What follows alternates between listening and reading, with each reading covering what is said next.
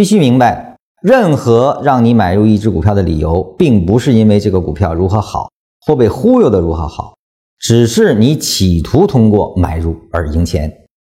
能赢钱的股票就是好的，否则就是废话。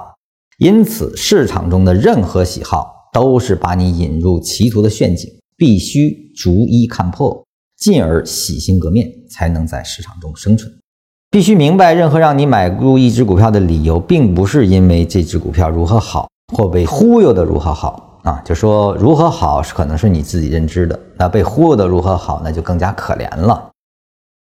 所有的这些你以为的好，只是给你一个买入的标准啊，而实际上你企图买入它，只是因为你觉得这个东西可以让你挣钱而已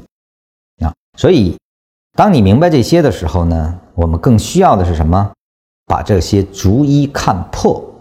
啊。这个“破”字用的非常好啊。我们在建的任何知识领域或者法，比如说什么技术流派啊。包括基本面的分析，所有的这些东西呢，都是被建立的。那建立之后呢，它不应该成为你的禁锢啊，而是要看破它。就这些东西，呃，用禅师的一句话，比如说基本面来说，叫我要清楚别人心目中的基本面，而这个基本面对我来说并不是重要的，但是我一定要清楚别人心目中的，也就是说，这个法可以与别人产生作用，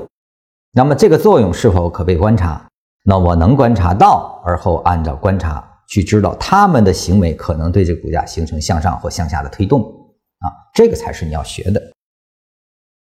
那么能够做到这些的话呢，是需要洗心革面的。只有洗心革面，才能在这市场上生存啊，甚至是只能在社会上很好的生存。实际上，我们在读禅文本身也是需要洗心革面。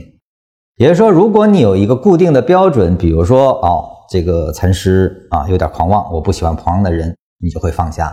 或者说，他这里面有些观点我并不认可，我要放下。不是的，如果你这样，你就已经有被你的标准所束缚啊，你就没有办法接受到他的信息。同样的道理，你在市场中也一样，因为你的喜好，你只能读懂你所理解的东西，你就不可能读懂全市场所给你的一个准确的声音。你就不能真正的理解市场本身，所以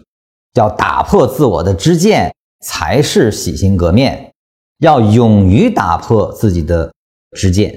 啊，打破知见，我们才能生长出新的知见，或者说更广泛的一个知见。打破本身是需要智慧的，或者说愿意洗心革面这件事儿就是智慧。